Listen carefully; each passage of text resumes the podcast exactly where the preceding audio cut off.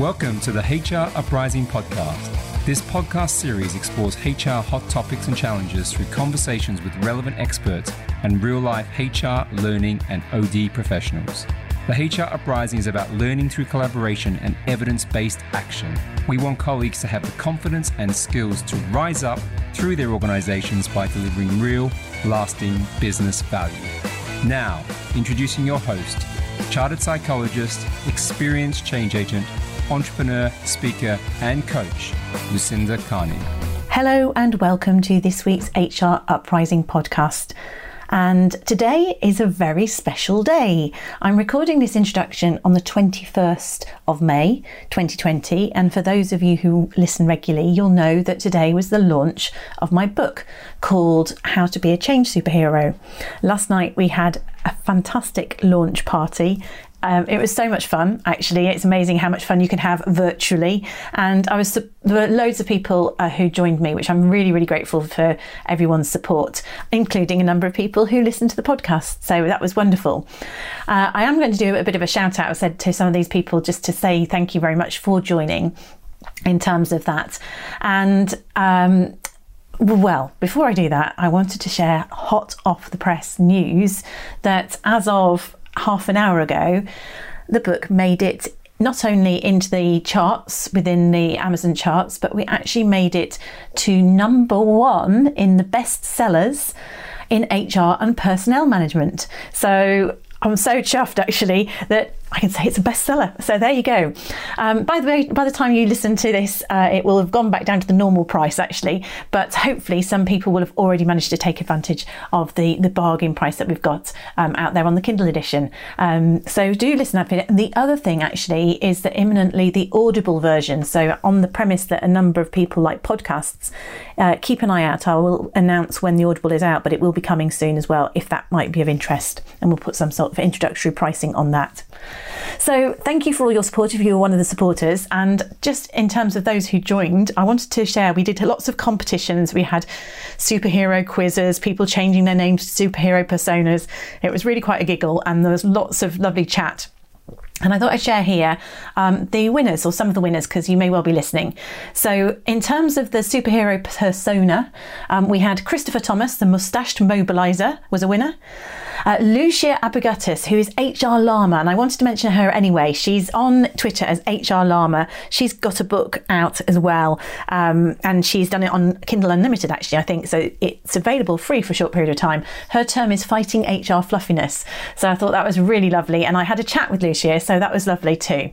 Um, Rowan, uh, he, Empathy Eagle was uh, was also a winner in terms of superhero personas. Uh, in terms of winners of the quiz, we had Helen Rothbottom and Emma Pearson, and then Vicky Osborne and Priya Garaji. And then final, finally on the raffle, uh, we had Ruth Cornish, she's a good friend of ours, Bob Winnington, Sarika Garg.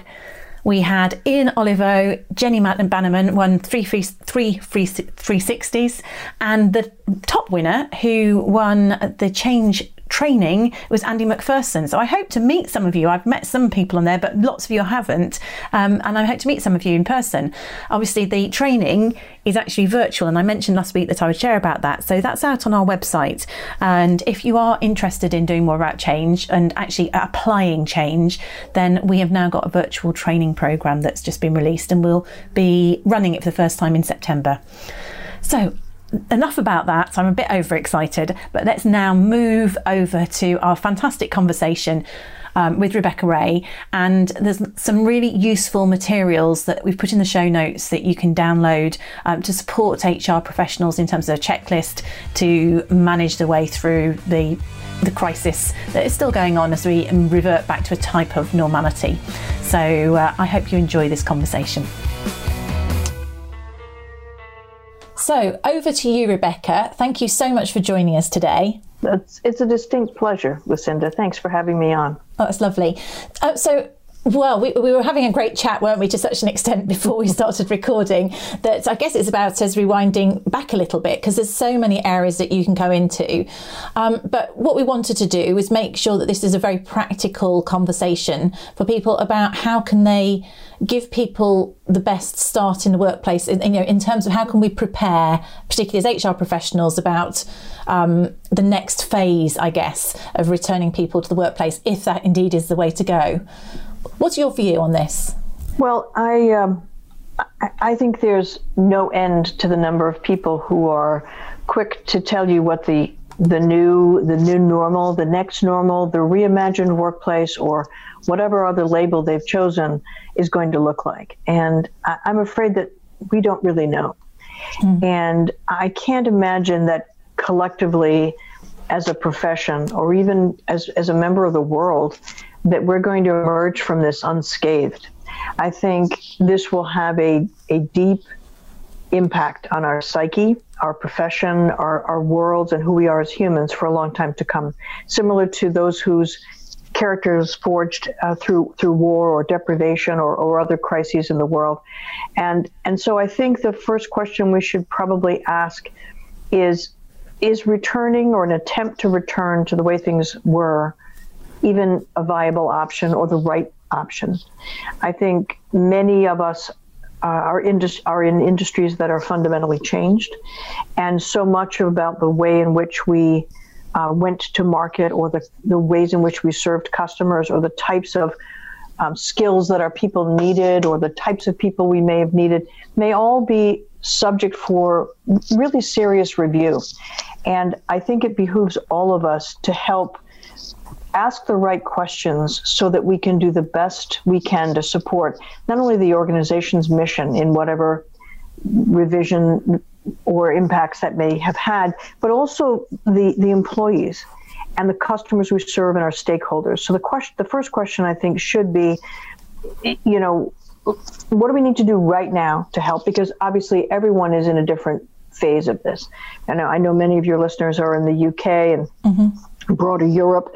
And so, you know, you've been addressing this for a longer time than we have here in the United States. And some of my colleagues uh, in Europe have kept me apprised of things. But my colleagues in Asia, who were at an early, an even earlier um, uh, phase of this, you know, they've all seen lessons, and I often listen to them to see what they are now going through as a second wave or as ramifications of getting back to work start to take hold. So the future has arrived. You know how they used to say the future has arrived, but just not evenly distributed. I think the impact of this is here too. It's just not it's not the same. Even in the United States, we're looking at a move now out of some of the epicenters and into the heartland that was relatively untouched by much of this. And so you're seeing flare ups in uh, many rural or suburban areas. And I think you know, we've, we've got a ways to go before we think we're, we have this in the rearview mirror. So I think there's the initial, what do we do now to keep our people safe? and to continue to try to, to, to do business. And at the conference board, we, we do have a global community and we do have a great deal that we've put together for uh, the, the, support of our members and actually the public. We've made much of this public uh, as, as we all strive to get through the COVID 19 pandemic from economic uh, scenarios to uh, models to all of the work we've done in the in the human capital space to, to governance, marketing, sustainability. So, trying to put a holistic set of tools and support uh, together in one place. We did, however, um, expand that a bit and put in a human capital uh, section as well. And I would encourage your listeners to to take a look if if, um, uh, if they'd like. If you just go to our website, you'll see the COVID nineteen uh, resources. And if you click through, uh, you'll see there's one in human capital. And, what we did was curate all the best resources we could find, uh, ours and others, uh, and then all of the programming that we've got around COVID, and then a series of 10 very short rapid response pieces um, on what to do right now. You know, looking at alternatives to layoffs if, or if you have to do them to, to do them in a compassionate and humane way uh, about compensation and benefit strategies uh, to help employees navigate through this, uh, a little bit about um, onboarding and why that's still important, uh, talent acquisition and how that continues, employee engagement. And you know, something that uh, we also talked about was support for well being and mental health. And, you know, this is a horrible pandemic. But one of the things that has been heartening to see is the focus on supporting employees' mental health and well being through this crisis in a way that I've not seen in, in earlier uh, challenges that we've faced. And if, if that's one good thing that comes out of this is an acknowledgement that employees really do have to bring their whole selves to work. And when they can't, it's at a it puts the organization at a disadvantage, and we want to try to make people whole and support them through this. And I, I have really um, welcomed seeing the emphasis that so many have put on employee well-being and mental health. So th- yeah. those were the first things we did. We did about ten of those just to get them out there about leading virtual teams. Um, and, and so that's what's out there now, and, and that's really the here and now. And, and uh, in a moment, we can talk a little bit about you know shifting our sight into returning. So, um, obviously, thank you for pointing those out. We'll make sure that I put links to those. So, those are resources that any of our listeners can download and, and access. Yes, indeed. And, and as we were saying before, uh, what I really like is things which are quite practical that people can take away actually from just listening to the podcast. So, um, I know that so they can access those, but you're also saying in terms of the questions, we're talking about what can we do right now to work to help, um, asking those questions, and actually about thinking about how can we put our well-being of our stuff first and also keep ourselves in business. Um. I suppose just before then, we maybe go into that sort of next stage of what people might do or looking at the other mm-hmm. questions. You mentioned three sort of strategic um, things which we need to keep our eye on. Well-being which is is key and that is top of um, top of the list. Well-being um, onboarding and also talent acquisition. So those in theory are um, strategic and sort of things we have to do on a, on a daily basis. Do you have any um, tips or recommendations if there were just like a couple of takeaways in each of those areas that you'd suggest that people professionals thought about right now in those areas? If we started with well-being for example Okay, sure. So uh, it's one thing to close down the way in which you normally work. And I recognize fully that I'm sitting here with the privilege of being able to work remotely. I don't have to make a choice between a high risk job and a paycheck and supporting my family. So let me just put that right yeah. there. And so there are many people for whom, you know, remote working is not an not option. An option. Right. So uh, and, and, let let's set aside for for just a moment uh, the folks who are um, contractual workers or informal workers or whatever they may be labeled, you know, around the world. Um, you know, those are folks who are particularly hard pressed uh, at this time. There's some really good work that the ILO ILO's just put out on, you know, what they project as the the impacts there, and you know, it, it's it's a very challenging, very global problem. But if we're looking at predominantly around employees and sort of the employer's role in supporting them through this, I think as we look at mental health, I think we have to to be ever vigilant and very communicative about what resources are there and to encourage people to talk about the ways in which they are feeling, you know, the stresses of this and the kinds of things that they uh, can do. And I think this is one of those moments where if you're an authentic leader and mm. you've mastered the core skill of empathy, uh, that's really going to come to the forefront now. Because for, for employees, they need they need to look to leaders in whom they can trust, who believe that these leaders actually may not have all the answers, but but they'll work in ways with others to get them and that they will lead their employees safely through this.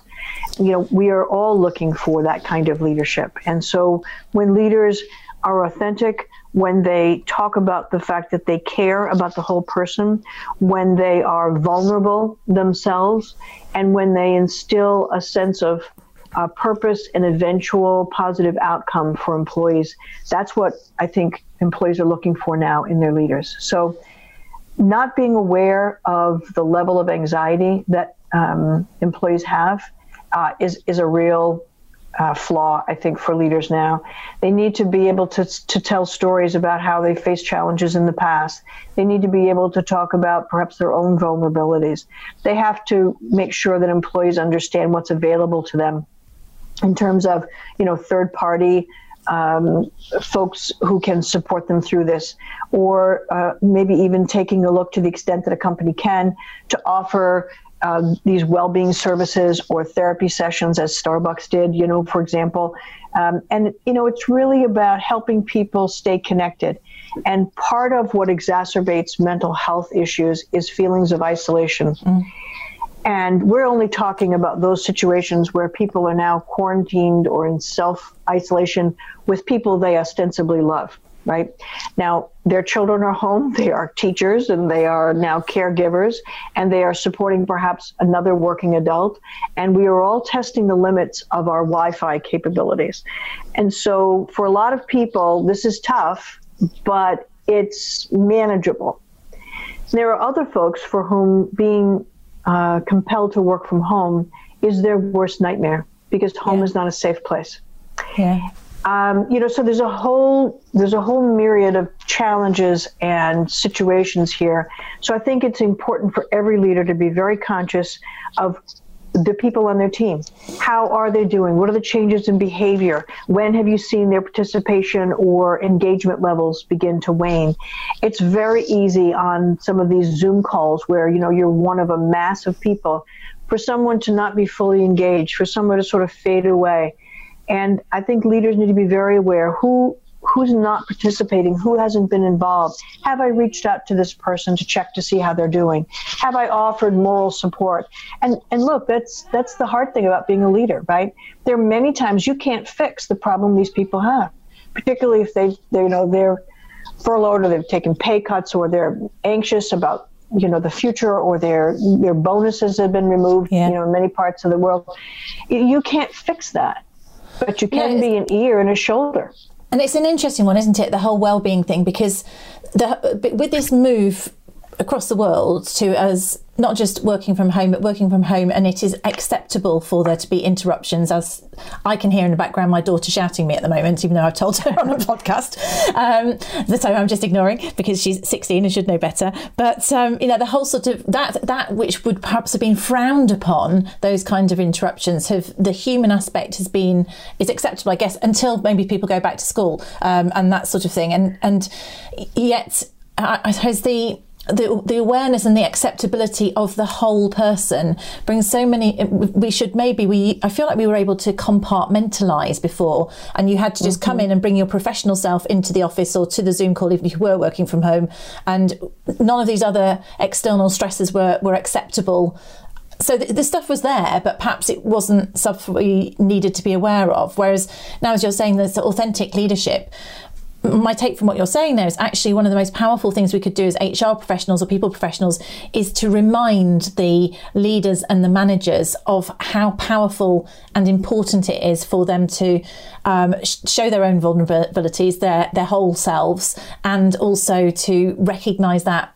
I think for the long term with people, that people bit and that empathy first, because it's perhaps something that I think it's something perhaps had been was secondary in the workplace. Like my question is whether when everyone goes back to school, whether it'll just swing back to how it used to be, and then that might mean we get mental health issues swept under the carpet. I don't know. Yeah, well, certainly, Lucinda, we all hope that that won't happen. But I, but I think your your point is well taken. You know, in the past, if you had a child that you know came through the room during a, a remote call that you were you know working from home, it was somehow or other you were a lesser person because you couldn't control the environment in which you're working remotely. Yeah. And I think now we it's so intimate. You are in everyone's living room.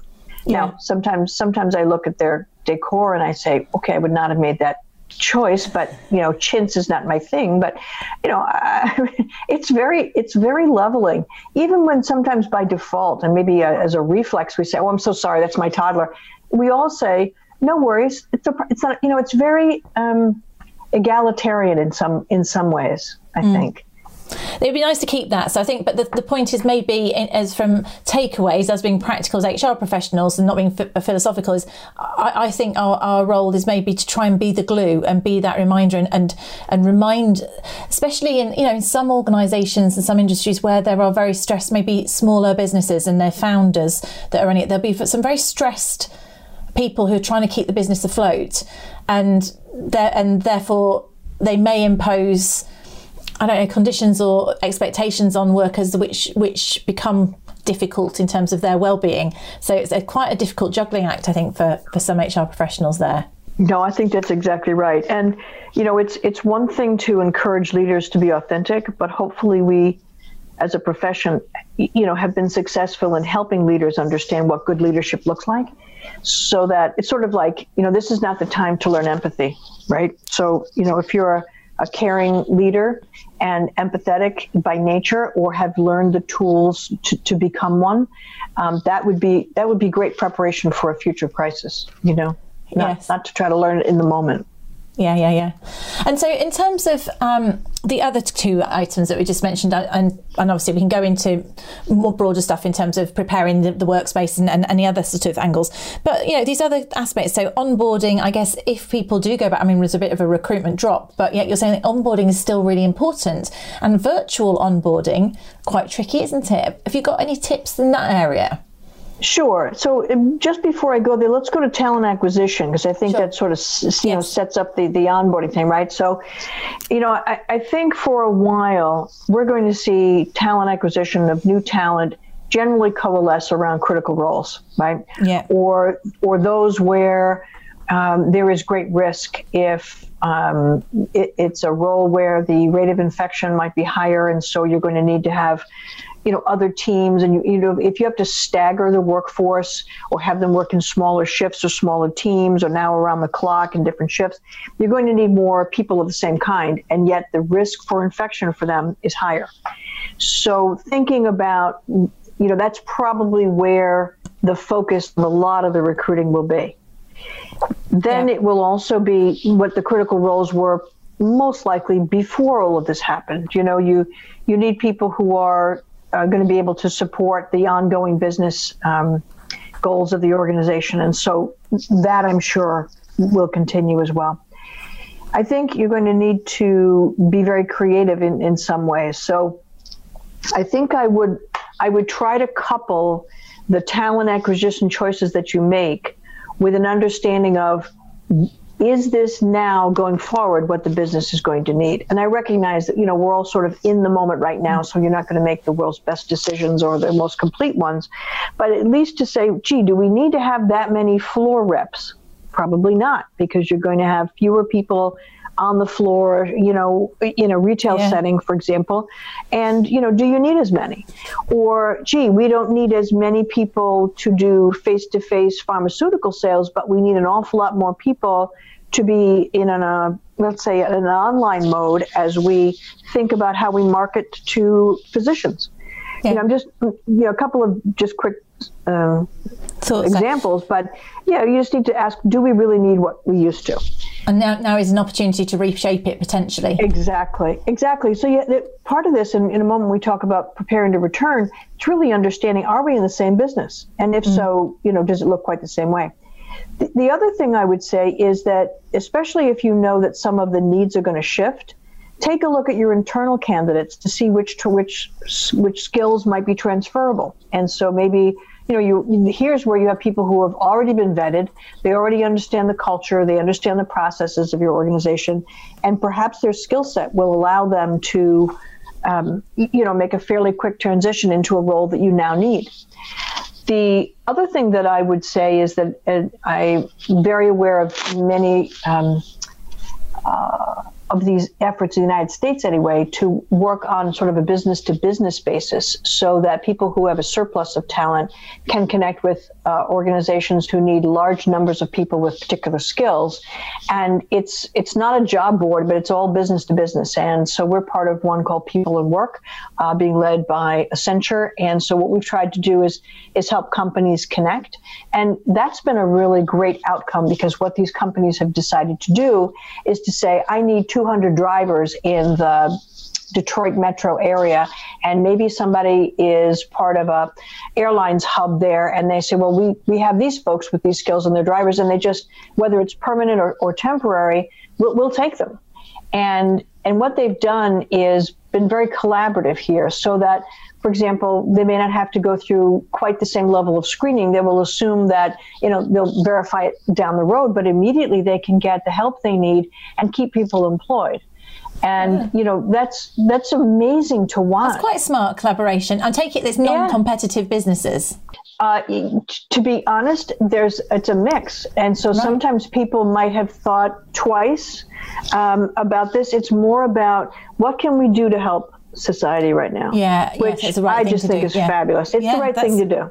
Bigger picture, yeah, the, the um, whole sort of abundance mentality and helping everybody. Exactly right. Love exactly it. Right. Um, on that talent acquisition point, I think that's quite an mm-hmm. interesting one because um, you often would see that. I remember being in an organisation, and you think, why is it that quite often people would have to leave in order to come back in a more senior role? Do you, do you think that actually we might get better at developing talent internally or finding talent internally as a result of this? You know, I, I certainly hope so. I mean, part of the reason why we would complain in past years about turnover is because um, it, you know, you can move and you can perhaps make more money or a title. And, you know, part of it is the syndrome of the shiny penny. Mm. I don't know if that translates uh, does, to all yes, of your listeners, yes, but new. It's new and shiny. Yeah, you know, you get this shiny new person from outside, and you know, and let's be candid, myself included, we all have our personal flaws and wonderfulness, and our mothers could probably rattle off the list of all those things in a hurry. But if you're an external person, not everything is known. You know, everybody looks very shiny, as opposed to the internal person who might, you know, we say, well, you know, that's just uh, fill in the blank, and you know, we we kind of know his or her limitations, and you know, they're ours, and we love them, but you know, Maybe that's the thing is again we could encourage much more of an open mind about people's opportunities to develop their potential skip their potential, isn't it? It's almost being more yeah more positive about people's potential internally because you'd save quite, save quite a lot of cost with less recruitment and less onboarding, you know, as well in that sort of circumstance. That's right. And we all know the success rates of those who are internal versus external, particularly at senior levels. So it. Oh, what are the statistics on that, Rebecca? Have you got figures on that? Um, I haven't seen the most recent ones, but generally speaking, it's well north of 50%. Really? Um, yeah. So you know, why why take a chance, particularly in a critical hire role, when you don't have to? You know. So I'm, yeah. I'm hopeful that we cast another another eye on internal candidates. But even if you do bring from outside, and God knows we will need to do that, uh, I think the onboarding process is critically important as well. Because if you think about it, the I, am biased. I'll just put that right on the table. I've done a lot of work in the employee engagement and experience area, and I was a former chief talent officer and all that. And so I, I'm a big fan of getting the culture right. And I am of the belief that you do an awful lot of things right across the human capital human resources spectrum. But if you don't get the culture right, a lot of those things won't add up to the results that you hope for. Yeah. And especially now when we have people who are to greater or lesser degrees perhaps going to be working more remotely than ever in the past. And if you're onboarding someone who's never set foot in the office and is now working from his or her home and expected to sort of embrace the company culture and the mission and all of those things and try to work that much harder to build relationships with people they've never met but now you know you have a shared mutual destiny. That's so important to get onboarding and also continual support right? So when i think about onboarding it isn't the hi here's your first day here's your you know your badge and let's sheep dip you for for a day in the company culture and here's our four main goals and here's here's our you know uh, revenue targets for the year and good luck and god bless. You know this onboarding process now has to be i think completely rethought.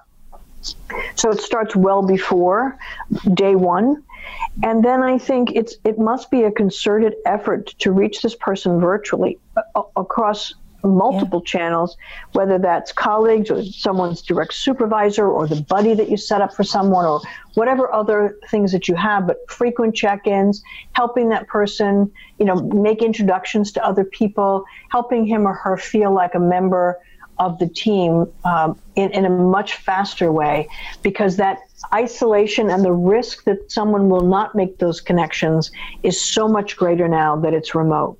And so that's why I think it's really important.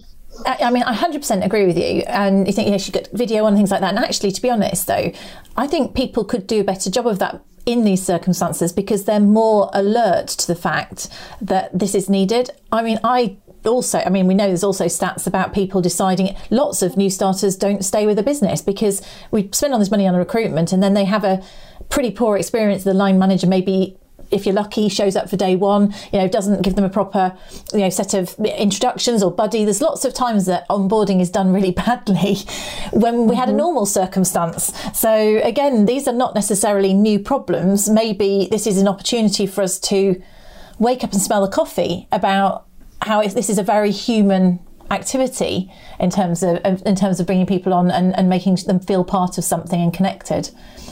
Uh, yeah, I, think, I think you're absolutely right. You're absolutely right. The, the other thing is interesting to me is there's the culture thing. So what do you mm-hmm. see? It's almost because again, culture was something that we could just take for granted. We were busy business. There was lots of business as usual going on, wasn't there? A Transactional workplace, I think, it was kind of happening. Now we've realised we need to work a bit harder to um, give people priorities, to focus, make them feel involved, and look after their well-being, onboard them.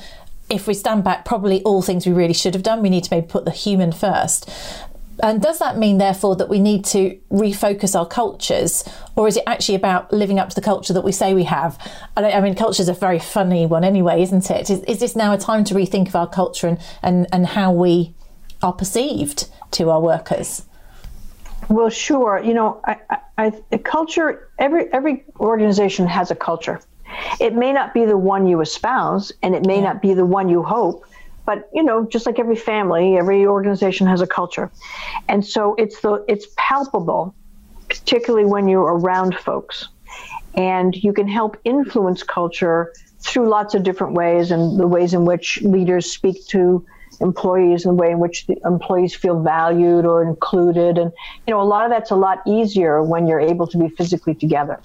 So yeah. in the absence of doing that or at least to the same degree that you used to um, you need to think about how can we do these things? Now, I know uh, many organizations have chosen to, to over communicate. Now, always, I think for all of us who are leaders, you know, you think you've said it 17 times and surely everyone understands. And then you realize, no, we must say it again. And so it's that constant communication, explanation, saying it in different ways, different formats.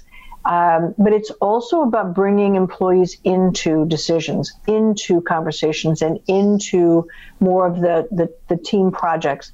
It's very easy, I think, for us to assume that everybody gets it. Mm-hmm. And I think for anyone who is either new or for those people who either their personalities or their cultural underpinnings or ethnicity makes them less likely to perhaps take a lead role or to speak up or whatever other challenges there may be it's important for leaders to reach out or you know supervisors to, to reach out and, and ask people how they're doing and what's their opinion. And so maybe they're not comfortable in a group setting well pick up the phone or you know use a zoom call and check in with somebody and say you know i, I, I didn't get how you felt about this during the call and thought I'd talk about it. And, and, you know, uh, we think we have a plan, but from where you sit, what could be the thing that makes this less successful than we want it to be? And just sit and listen to somebody. Listening so, is key, isn't it? Rather than just it, talk, communicating at people, actually spending that time listening as well. I think so. And you know, it's it goes back to that vulnerable leader thing. Mm. Sometimes you have to admit you just you you don't have a, a, a real clear idea at the moment, but you're working on it, and here's what you're thinking about, and you know, brainstorm and whatnot. But sometimes you have to just admit, I can't fix this problem right now. I'm not exactly sure how I'm gonna, but here's what I'm doing about that to kind of come back to you with a couple of ideas that maybe collectively we can embrace. Mm-hmm. And sometimes it is just simply knowing that, you know, companies get through crises most most of the time as do most families. It doesn't mean that you aren't impacted by it, but most of us do emerge on the other side of something. And helping people recognize and remember when we did is very powerful, I think.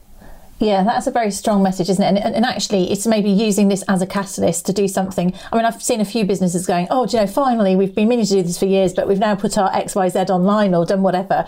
Um, and I suppose your whole point about also thinking about the structure is an opportunity for us to maybe stop and take a, a pause and think about that strategic difference and, and, and embedding some of those potentially. Oh, without question. I mean, even when you think about the outgoing CEO, Ginni Rometty at IBM, she said, wherever you are, I'm not quoting her directly, but, you know, in essence, wherever you are in the digital transformation scale, this has just moved you right along. Yeah. So if you, wherever you were, you're there now. And uh, no, I think, I think that's exactly right. So you want to talk about, uh, you know, convergence of forces here that is going to make us extraordinarily different going forward. And on that note, I suppose then, I suppose perhaps maybe in the last five minutes or so, uh, in terms of other HR typical activities, processes, use of technology, you know, classic, you know, dig- digital transformation. Um, would are there any that stand out to you that would be, or maybe even would be quick wins for us to prioritise um, as HR or people professionals in the workplace? Uh, in terms of re- I don't know refreshing our approach to anything. Yeah, sure. So, um, so I think as, as, people begin to think about, and, and, many have already done this for a while. Certainly, I, I think our colleagues in Asia and Europe ha- have, you know, come to this party a little earlier. But thinking about what as we start to return to some semblance of normalcy, and I use that in the widest, loosest possible, you know, conception here um, you know, what are the things we should be thinking about? And I would encourage your listeners uh, to visit the website and see one of the pieces that we have here. It's called uh, Through a Glass Darkly. And it really is an opportunity to ask the kinds of questions that you should be asking with your colleagues. And there's a planner, it's a spreadsheet that captures all those questions where uh, people can, can lead the conversation. I think that's important for those of us uh, in the human capital space to say, let's talk about the people implications of a return for work. And it's it's everything from assessing sort of where you are, as we've talked about now, about you know is the business still the same, and you know what would be different about it, but also what's the, what's our understanding of the community support. If people, it's one thing to announce that you want to open the offices. It's another if people don't feel comfortable getting on public transit to get there. Um, you know, even things like you, what's available for resources. If you don't have on-site, um, you know, food facilities, what's open? You know, how would you uh, bring people back? With and what's the time frame? Who? What will the workplace look like? The the level of, of cleanliness and the level of sanitation and the the sheer number of things that you need to just think about the physical workplace of how many people you're going to allow on a floor or a shop floor or a manufacturing plant or an office space. You know what are the protocols of coming in? How do you screen? If you have a requirement in your locality to provide personal protective equipment can you even get your hands on it? And can mm-hmm. it be sanitized? And for those who are differently abled how do you get your hands on that kind of protective equipment as well so it's just there's a thousand questions you need to ask. And that's on a template, is it? That's not, so. Is that did you said what did you say that was called? It's that, called a, it's called a planner. A planner. And it's uh, in fact um, I'll share the links and make sure that your folks can can get yeah, it. I'll put them directly because it's because the, the website we're talking about is www.conferenceboard.org, isn't it? In terms of this, is that the one we go to to get this? Actually, you know what I will do is it's a, a, tiny bit more complicated. Let me send you the links, and if you wouldn't mind, we'll put it right in. But it's conference-board.org. Yeah. And okay, you cannot fine. you, you can't miss the COVID nineteen coronavirus image that I think is seared into all of our brains. But that's right there on the uh, the landing page on the banner. And that sounds click- like, and, and they can go in and this that resource. What I, what I thought about that is just even when you were going through that, what eight or mm-hmm. nine questions gosh, I hadn't even thought about that, hadn't even thought about that, hadn't even thought about that. So helping people to have a real, and, and also given that actually loads of HR professionals are, I mean, certainly in the UK, um, we were talking earlier, weren't we, about the slight difference in furloughing. The, the rules are changing all the time, and yep. the government hasn't been maybe as clear. Hopefully, by the time this podcast goes out, they will have clarified. But HR professionals are having to create clarity where there isn't very much. So it's easy not to therefore think broadly. You start thinking quite narrow and narrowly. Um, so it would be quite helpful, I think, to have this particular um, document. So I'll definitely link and, and share that. Yeah, and you know the spreadsheet just lists all these questions, um, and it talks about you know the time frame and who are the key stakeholders and what's the level of difficulty. Is there a cost? You know, what are the notes that you need from the community here? But uh, it, one of the tabs in this downloadable spreadsheet, this reset and recovery planner, we're calling it a return to the reimagined workplace. There's a whole tab there full of think about the different impacts that are going to be in place now for virtually every HR process yeah. and procedure you have. You know, many people um, decided to compensate people differently if they were on the front lines and at higher risk. So now, what do you do with that? Many people, at least in the United States, were um, they took pay cuts, they lost bonuses. Um, many people took mm-hmm. massive uh, pay cuts, but were able to keep health benefits you know, you now have people who can work from work remotely and some who cannot. What's the mm-hmm. fair way to compensate them for different roles? Um, what do we do with performance management in, initially, certainly, and then going forward? You know, how will how will we monitor remote work? There are still some managers out there who believe that if they don't see you working in a cubicle, obviously you're at the spa. And yeah. I, I, I think nothing could be further from the truth. But for a lot of managers, this is a this is a tough one. I'm mm. surprised at the number of companies, many of them marquee names, who were caught flat-footed on working remotely. And I thought surely that would have been part of their thinking process, even if it's from a regular business continuity perspective, where you kind of think through, you know, what's the what are the people implications for whatever scenario plans you know you you walk through as a, as an organization but a lot of people they, their people didn't have laptops. They, they didn't have you know connectivity at home. They had no dedicated workspace. It's just and so their their immediate concerns were just getting people up to, to speed. And you know we all saw the horror stories about not having a vpn in place. And so people were at, at great risk for hackers. And that of course exposes business uh, yeah. secrets and, and ip so you know i'm hopeful that this planner it, it, and again, I don't pretend to have the answers. But I do think I have a pretty good grip from all the member companies around the world that I talk to what some of the questions are. And most of the folks I speak with are not in a hurry to race back to some you know semblance of whatever iteration of the workplace it is. I think they're being very thoughtful, being very cautious, and are very concerned about uh, not bringing people back if they truly think that there's going to be a resurgence. And there's some very large, well-known organizations that have already announced that you know folks are are working at at remote locations through the fall, if not through the end of the year. Yeah, I think so, Twitter have said that. Some some of your big names said yeah, they can indefinitely do it. Yes, that's right. So I think those are the kinds of questions every company has to decide. What does it need to do? What does it need to look like? In order to be a sustainable, viable organization going forward. Only the people who are the leaders, and HR is at the forefront of this, only those leaders can decide what's best for them. But my hope is that the work we've done and the collective wisdom that we've tried to bring from all of our member company organization conversations into the work here on the website as well as the planner, that maybe it's a good place to start. That's our hope, and that's why we've made it available to the public because we just think that's the right thing to do right now.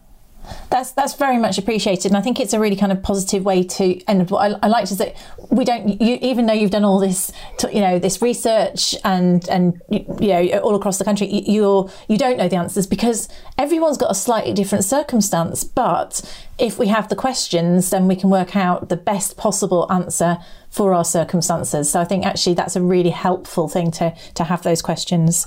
Um, Rebecca, thank you so much for, for being so generous with your time and, and also with your resources. And as I will make sure that um, we'll get those out as widely as possible so that um, the HR Uprising colleagues can benefit from them. And and I really appreciate it because I think we've done a, a real whistle stop tour through um, the imp- impact of you know right from and what the questions we need to ask, what do we do in terms of well-being, in terms of onboarding, talent acquisition, performance management, um, culture. So we've touched on lots of topics, but also we've kept it practical. So there are questions that um, that listeners can go to and start thinking about what they can do in, in their areas um, and challenge their leadership and support their leaders um, to do the best for their people and make their way out of this. Is there, in terms of people getting hold of yourself, um, Rebecca, are you happy, um, is, uh, happy me putting your contact details or how, how do you like to be um, contacted if, if someone wants to get in touch with you?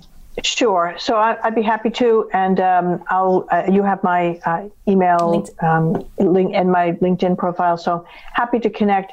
You know, I I first of all want to say thank you for the opportunity to be with you. It's um, I, have had a, the opportunity to listen and learn from many of your previous guests, and I'm I'm honored to be included.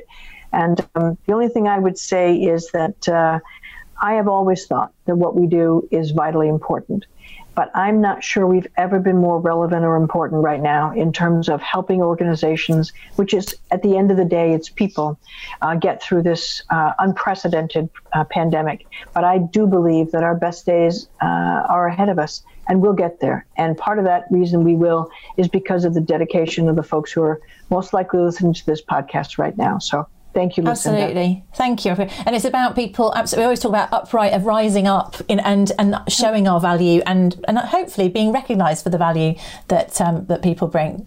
So much appreciated, um, Rebecca. Thank you for coming on the HR Uprising podcast. And thanks to all our listeners. Thank you. Thank you for listening to the HR Uprising podcast. You can access more information, including resources or links mentioned in the show, at our website, www.hruprising.com. Also, you might want to join our LinkedIn community or tweet to us at HR Uprising. We'd love to hear from you.